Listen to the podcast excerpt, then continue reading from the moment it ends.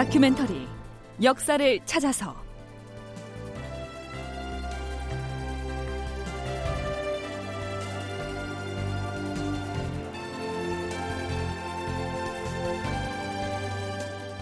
제 766편 명나라의 구원병을 청하다. 극본 이상락 연출 최홍준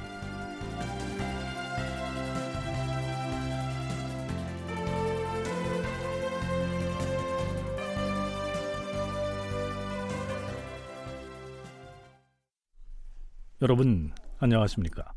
역사를 찾아서의 김석환입니다. 지난 시간 끝 무렵에 평양을 떠나 영변에 도착한 선조가 쇠자인 광해군에게 내선을 하고 즉 왕위를 넘겨주고 자신은 명나라로 건너가겠다는 뜻을 천명했다. 이 대목을 방송했었는데요. 그 후속 논의가 어떻게 진행되는지 살펴보시죠. 선조 25년 6월 13일 임금이 영변의 행궁에서 영의정 최응원, 영중추부사 정철을 비롯한 신하들을 인견하였다. 과인은 일단 이곳을 떠나 청주로 가려고 한다. 이에 대하여 영상은 다른 할 말이 있는가? 주상 전하, 전하께서 당장에 청주로 이주를 하고 싶으시더라도 우선은 이곳 영변에 머무르시옵소서. 이 문제에 대한 과인의 생각은 이미 정해졌다. 세자는 여기에 머무르게 할 것이니 신하들 중에 과인을 따라오고 싶지 않은 사람은 오지 않아도 좋다. 신정철이 여쭙겠사옵니다. 전하께 없어 청주로 이주하시면 세자는 이곳 영변에 계속 머무는 것이옵니까? 아니면 세자도 여기에 머물다가 끝내는 전하를 따라서 정주로 가야 하옵니까? 세자는 여기에 머물다가 아마도 나중에 구성 쪽으로 가면 될 것이다. 전하, 세자가 전하와 분리되어 여기에 머무르면 힘이 분산되어서 조정이 모양을 갖추지 못할 것이고 그리 되면 민심도 심히 요동칠 것이옵니다. 그리 되면 오종하는 관원들을 여기에 많이 머물게 하고 나는 가벼운 행장으로 옮겨가면 될 것 아닌가? 아직 평양이 어찌 되었는지 알지 못하옵니다. 평양의 소식이 오는 것을 기다렸다가 움직이는 것이 가할 것이옵니다. 지금 여러 신하들이 혹은 여기 머물자고 권하고 혹은 피하자고 권하는데 각각 소견이 있기 때문에 그리 말하는 것이옵니다.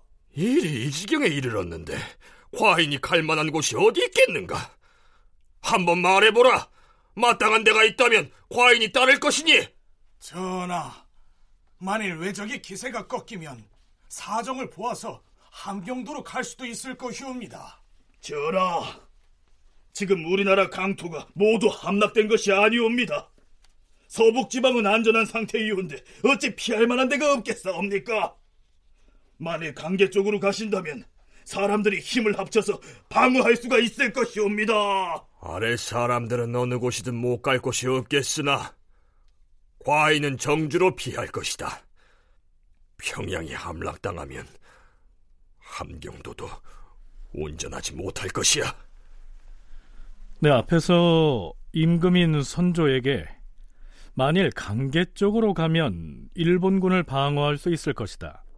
이렇게 말한 사람은 다름 아닌 송강 정철입니다. 강계는 정철 자신이 얼마 전까지 귀양살이를 했던 곳이죠. 영변에서 동북 방향, 즉 중강진 쪽으로 쭉 올라가야 강계가 나오는데요. 이 강계로 간다는 것은 함경도 방향으로 가게 된다는 의미죠. 그런데 이 선조는 한사코 정주로 가겠다고 고집합니다. 지금 머물고 있는 영변에서 정주 방향은 정서쪽으로서 그쪽으로 쭉 가면 의주를 거쳐 압록강 넘어 요동으로 통할 수 있죠. 말하자면 선조가 정주를 고집하는 것은 곧 명나라로 건너가겠다는 의중을 드러낸 겁니다. 그렇다면 선조는 왜 이처럼 여차하면 명나라로 건너가려고 했고 또한 대신들을 비롯한 신료들은 그것을 반대했을까요? 서강대 전인교육원 장준호 교수의 얘기 들어보시죠. 명에 직접 가서 내가 원병을 불러오겠다. 그런 의도로 어, 그 얘기를 한 것이고 자신의 안위가 가장 중요하겠죠. 왕조 국가인 나라에서 국왕이 외적에게 사로잡혀서 죽는다라고 하는 거는 아마 조선의 멸망을 상정해야 되는 얘기이기 때문에 어떻게든 자신이 살아야 된다고 생각을 했고 그러려면 일본군과 아예 격리된 상태에서 어떤 지역으로 가야 되는데 그럴 경우에 명나라가 가장 안다라고 판단했는데 대신들은 실제로 그렇게 됐을 경우에 그 선조를 요동해서 받아줄 것인지 그리고 그 다음에 선조에 대한 신변 보호는 어떻게 되는 이루어지는 거 이런 것들을 또 예상할 수 없었기 때문에 실제로 그거에 대해서 많이 반대를 했고. 선조는 국왕으로서 백성과 강토를 일시적으로 버리더라도 어떻게든 자신의 생명을 부지하는 것이 곧 조선의 멸망을 막는 방편이라고 여겼을 것이다. 장준호 교수의 분석이 그러합니다. 선조편에 서서 너그럽게 이해를 하자면 그렇다는 얘기입니다. 선조에게서는 일본군에 맞서 싸우겠다는 전의는 거의 찾아볼 수가 없고요. 두려운 나머지 피하기에 급급한 모습만이 도처의 기록에 나타납니다. 풍신수길이 보낸 문서를 보면 자기 부하 장수들을 우리 조선의 팔도에 나눠 보내겠다고 하지 않았는가? 그러니 나라 안에 피할 곳이 어디 있겠는가? 하오나 주상지어라. 전하께서 요동으로 일단 들어가면 장차 종묘와 사직을 누구에게 부탁하시겠사옵니까? 전하, 만일에 중국이 우리를 받아주지 않고 외적이 또 뒤에서 공격을 해오면 그때는 어떻게 하시겠사옵니까? 지금 정주로 이주한다는 분부가 있자 인심이 동의하고 있으니 잘 생각하여 처리하시옵소서. 이때 선조의 입에서 역사학자들 사이에 두고두고 회자되는 그 유명한 발언이 나옵니다. 나는 천자의 나라에 가서 죽을 지언정 외적의 손에 죽을 수는 없다. 네, 물론 선조가 말한 천자의 나라는 조선이 4대의 예를 다해서 상국으로 받들고 있는 명나라를 일컫죠. 한국학중앙연구원 정혜은 책임연구원의 얘기입니다. 선조의 입장은 한마디로 4대 외교를 통해서 전쟁의 난관을 뚫어보겠다. 이런 입장이었습니다. 선조가 뭐라고 이야기하냐면요. 본인이 요동으로 가는 것은 피난이 아니라 중흥을 도모하기 위해서다 라고 얘기합니다. 이 얘기는 뭐냐면 요동으로 건너가서 명나라 군대를 이끌고 와서 일본군을 몰아내겠다. 이제 이러한 그 입장이었습니다. 그래서 이 선조가 죽더라도 천자의 나라에서 죽겠다고 하는 것은 사실은 그 종묘 사직을 보호하기 위한 그 일부 후테라라고 하는 것을 사대 외교에 빗대어 가지고 상징적으로 드러낸 그러한 그 언사라고 그렇게 여겨지고요.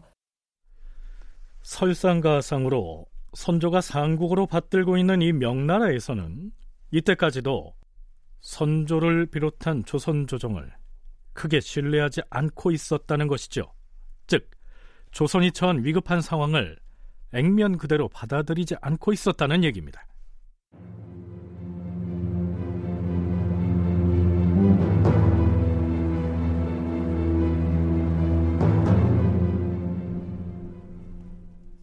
선조 일행이 평양으로 파천해서 평양성을 행제소로 삼고 있을 때 중국에서 요동도사 임세록 등을 보내서 실제로 일본군이 평양까지 진격해 올라온 것이 사실인지 그리고 평양에 피신해 있다는 임금이라고 하는 사람이 실제 조선의 임금이 틀림이 없는지를 확인했다. 이러한 내용은 이미 소개를 했었지요. 그런데 임세록이 다녀간 뒤에도 명나라에서는 조선 조정에서 올리는 이 보고 사항들에 대해서 의구심을 떨치지 못하고 있었습니다. 사정이 이러하자 조선 조정에서는 이제 공식적으로 명나라의 구원을 청하기로 합니다. 그동안에는 명나라의 군사가 조선의 영토에 들어왔을 때 여러 가지 폐단 등을 염려해서 군사 지원을 청하지는 않았었죠. 임금이 평양을 떠나 숙천에 머무르고 있을 때 이덕형과 이양복 등에게 유동의 청원사를 보내서 급박한 사태를 알리는 문제를 의논하게 하였다. 청원사란 글자 그대로 구원을 요청하기 위해서 파견하는 사절입니다. 이 항복이 이덕형보다 다섯 살이 위지만 두 사람은 오성과 한음이라고 하는 설화를 남겼을 만큼 매우 절친한 사이였습니다.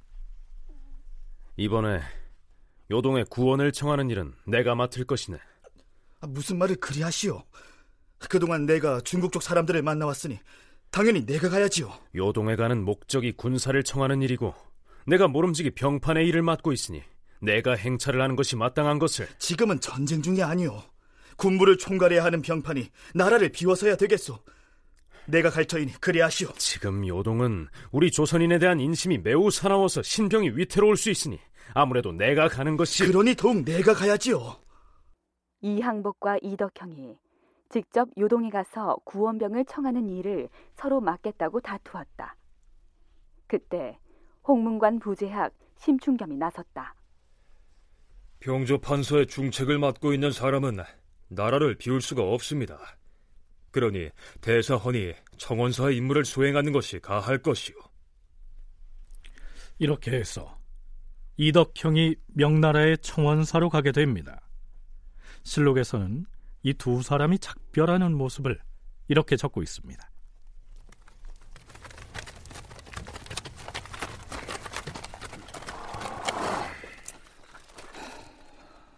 그럼 우리 잘 다녀오시게.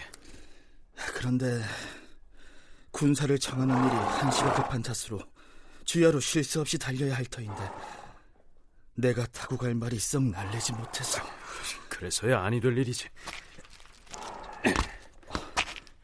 자, 내가 타던 이 말을 내어줄 터이니 바꿔 타고 가시게.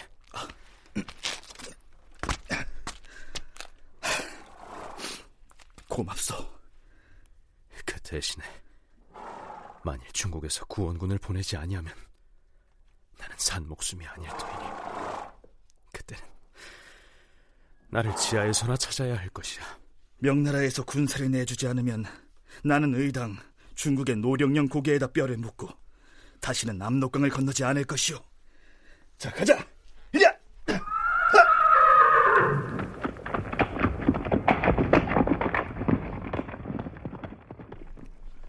자, 상황이 상황인지라 두 사람의 이별 장면이 잠옷 비장하죠. 실록에서는 이항복과 이덕형이 눈물을 뿌리면서 작별했다. 이렇게 기술하고 있습니다.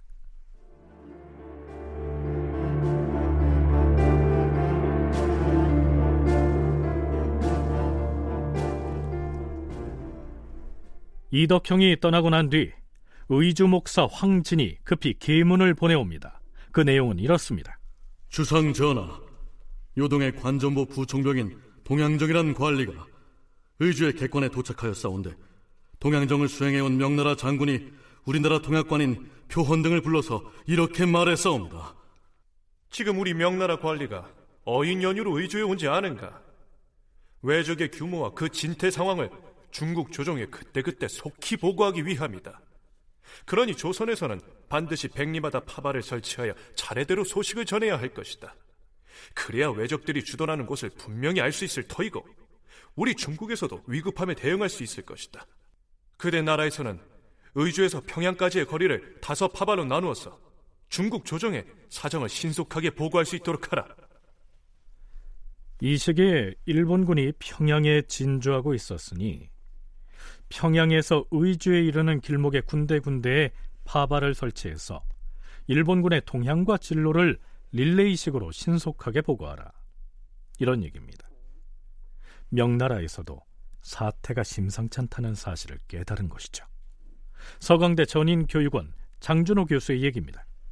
아무리 외구가 그렇게 동남 연안을 공격하더라도 사실 북경까지 공격한다라고 하는 건 상상할 수도 없었고 그런 걸 가정에 두지도 않았을 겁니다. 그런데 조선이 침략을 당해서 일본군이 북상해서 지금 북경도시까지 명나라 국경까지 피난을 와 있다라고 하는 걸 한다면 곧 조만간 명나라로 넘어올 수 있다는 거거든요. 그러면 해안으로 침략해왔던 그 명나라의 외구하고 달리 일본군은 한반도라고 하는 내륙을 통해서 요동 지역으로 들어온다면 수도인 명나라의 북경은 뭐 일본 안에 일본의 공격 안에 이제 놓이게 되기 때문에 어떤 식으로든 어 그 공격은 막아야 되는데 그 조선이라고 하는 단어가 아무리 군사력이 약하더라도 그렇게 짧은 시간 동안에 일본의 북상을 허용할 수 있겠는가라고 하는 의구심은 계속 갖는 거죠. 쉽게 정리를 하자면 그동안 명나라를 괴롭혀온 왜구들은 중국의 동남쪽 해안 지방에 나타나서 약탈을 일삼았을 뿐 내륙으로 상륙해서 멀리 떨어져 있는 북경에까지 침입하리라고는 상상도 하지 못해 왔는데 부산에 상륙한 일본군이 일사천리로 북진을 거듭해서 조만간 중국의 국경 지역까지 범할지 모르는 상황이 됐기 때문에 긴장하지 않을 수가 없었다. 이런 얘기입니다. 한편 요즘으로 치면 국방부 장관에 해당하는 명나라의 병부상서 석성은 시시각각 조선에서 올라오는 첩보를 근거로 황제인 신종에게 이렇게 고합니다. 폐하, 조선에 파견한 총병 동양종으로부터 수차 첩보를 받아 싸웁니다. 하운데 조선은 그동안 자칭 대국이라고 일컬으면서 대대로 우리 중국의 번국 노릇을 하여 왔사온데 외적이 침입해온다는 소식을 듣자마자 모두 도망쳐버려 싸웁니다.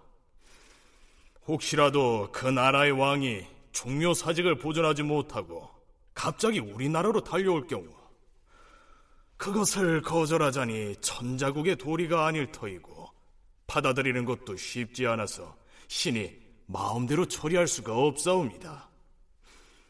조선의 왕이 도망해 오면 그 나라를 회복할 기약이 없게 되어서 외적이 마침내 조선을 점거하게 될 것이옵니다. 그러니 그들로 하여금 요해초에 방어진을 치고 싸우면서 우리의 구원을 기다리게 하시옵소서. 만일 조선의 왕이 위급한 나머지 도망해 오기를 청한다면 천적으로 거절하기는 어려울 터이오니 폐하께서 칙령을 내리시어 받아들이되 그 인원이 100명을 초과하지 않도록 하시옵소서. 자, 병부상서가 명나라 신종에게 보고한 내용을 요약하자면 대개는 이러한 내용입니다. 지금 우리가 듣기에도 좀 모욕적으로 여겨지지요? 자, 그렇다면 신종의 반응은 어떠했을까요? 음. 외적이 조선을 함몰시켜서 국왕이 도피하는 처지가 되었다 하니 짐은 매우 측은하게 여기도다. 사람을 보내서 그 나라 대신들에게 충성을 다하여 나라를 수호하고 각처의 병마를 속히 결집하여서 힘껏 국토의 회복을 도모하며 구원군을 기다리라 이르라. 어떻게 가만히 앉아서 나라가 망하는 것을 보고만 있을 수 있는가? 네, 이러한 황제인 신종의 이야기에도 불구하고 명나라 조정에서는 여전히 조선을 의심하는 기류가 감돌고 있었습니다. 한국학중앙연구원 정혜은 책임연구원의 얘기입니다. 명나라에서는 사실 이렇게 계속 어떤 이제 첩보를 받게 되고요. 정보를, 그 다음에 보고를 받게 되고, 그 다음에 그 친조선적인 관료들이 빨리 손을 써야 됩니다라고 그렇게 얘기를 하지만, 당시에 명나라 황제 신종은 이게 아주 조금 이제 우려를 하고 있는 거죠. 그리고 거기에는 또 반조선, 그러니까 반조선이라기보다는 조선에 대해서 계속 의구심을 보내는 신료들이 있었다는 거죠. 그 의구심이라고 하는 것은 조선이 일본의 앞잡이가 돼서 길잡이가 돼서 우리 명나라를 칠 수도 있다. 그리고 지금 상황이 그 너무 급박하게 한성이 침략당하고 한성이 일본군한테 점령당하고 그리고 일본군이 계속 올라오는 이 상황도 사실은 명나라 입장에서는 잘 납득이 가지 않습니다. 그것은 조선의 국력이 그 정도밖에 안 될까? 다큐멘터리 역사를 찾아서 다음 시간에 계속하겠습니다.